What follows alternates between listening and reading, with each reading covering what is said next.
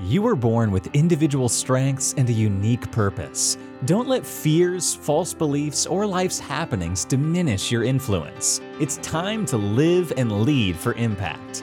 Host Kirsten Ross, expert of transformation, will help you defeat the drama and overcome the trauma that can stop you in your tracks. You'll gain focus, find confidence, and take bold action. Unleash passionate, purposeful you. Let's go. Welcome to Live and Lead for Impact. I'm Kirsten Ross, your host, and this is episode 188.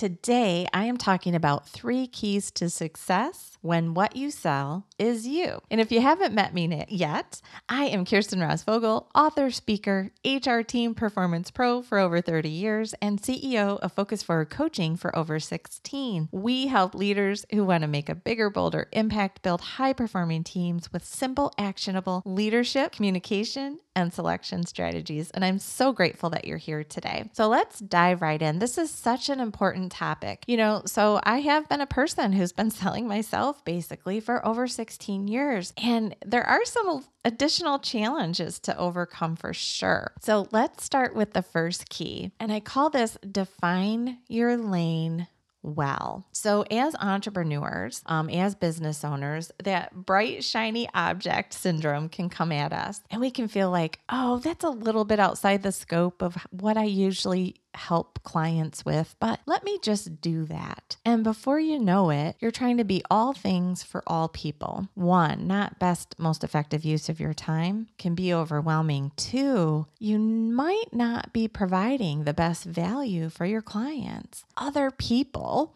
might be really, really good at some of those things that you're taking on personally. Instead, the goal should be define your lane and define it around your true genius. What are you or your business really, really good at? Define that lane and stay in it.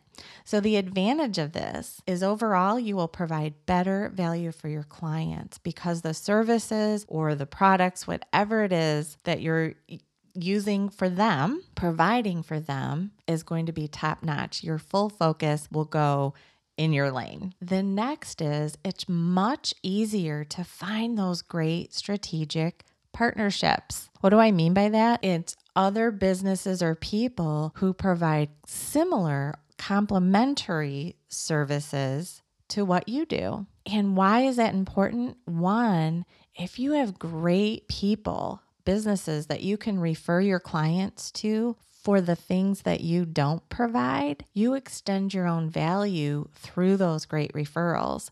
Your clients can still come to you and know that you're going to point them in a really great direction. Two, other people can refer you business. If you try to be all things to all people, other people can't find a good way to refer their clients to you. One, they don't really know what you do. Two, they think, well, if I refer them and this client asks for something that I've been providing, they're going to try to figure it out and just do it. So I can't really refer my clients there or people who come to me.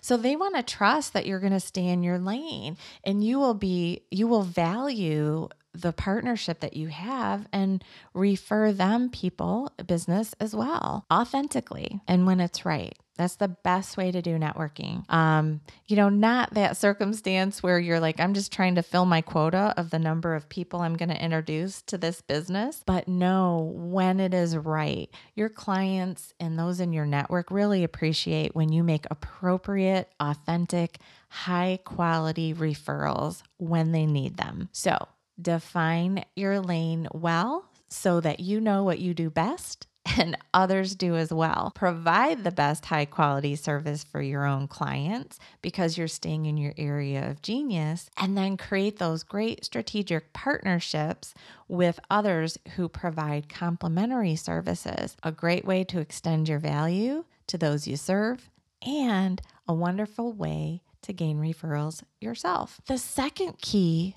to success when what you sell is you is building your confidence first. It is trickier. There's just no way around it when you're selling yourself to not take it personally if you get a no. And I see too often when people are just starting to sell themselves their business. So if you're a speaker or a coach, a CPA, it doesn't matter what what it is, but ultimately, you know that part of the selling process if is people knowing, liking and trusting you. And that no can start to feel personal. They're not trusting me. They're not liking me. And when we start to feel that way, we can start to devalue the services that we provide to our clients. And the vicious downward cycle that can happen is that you need to get that next sale to build your confidence and prove your value. But when you're selling from that place, now you can feel pushy. And when you're selling, you want consultative sales that is around good integrity. It's around I'm sharing something of value to fulfill a need that you currently have. And this is why I'm a great choice. If an underlying need that you have is to build your confidence and prove your value, it's like your your market proof. Uh, it's gonna feel they're going to pick up on that extra pressure. So, whether it's a need for you to feel worthy and valuable and build confidence in what you, you're offering, or a need for money, either of those, it's taking the focus off of them, putting it on yourself, will come through as pushy. Ultimately, you want someone that you're talking to about possibly doing business with you to feel complete freedom to say yes or no without pressure. You want to invite people to work with you. And to do that, to provide them the freedom and the space to say yes or no, you need it needs to have no push for any personal agenda from you. The third key to success when what you sell is you is not taking it personally. Now I said this is very difficult it is. It it definitely requires a mindset shift, but there are some simple things that you can tell yourself to move away from and around. Oh my gosh, they don't like me. I'm not good at this. Um, I'm not valuable, all those kinds of things. So the first is a no is really a not now. And it's a not you, it's a not now. So it isn't personal. What they're saying is, I'm not ready right now to focus on this. And it's not you, it's them, it's their priorities. So, this is kind of the other potential, like the hypothesis of why they're saying no. They're just not making it a priority. So, if you are a coach and you help people, you know, set big agendas, make big things happen, bust through their fears, their no might be I'm not ready to bust through my fears. I'm not ready to play on the small branches. I'm not ready to invest in me right now. If you're a health coach, maybe their no is mm, I'm not really ready to get healthier. I'm not ready to start exercising. See, it's really about the choices that they're making about their own life. It's not a no to you. The other thing is, it might not be a fit, and that's okay too. It isn't personal because this isn't a fit, or the way you coach isn't a fit, or the way you do financial planning is not a fit. This is a you're not good. It's just a you're not a fit. So I think about myself and my own coaching style. One, I can be pretty blunt, but two, I have fun. We laugh a lot. Um, but three, it's not structured. Uh, we absolutely make progress. I don't keep working with people who aren't making progress.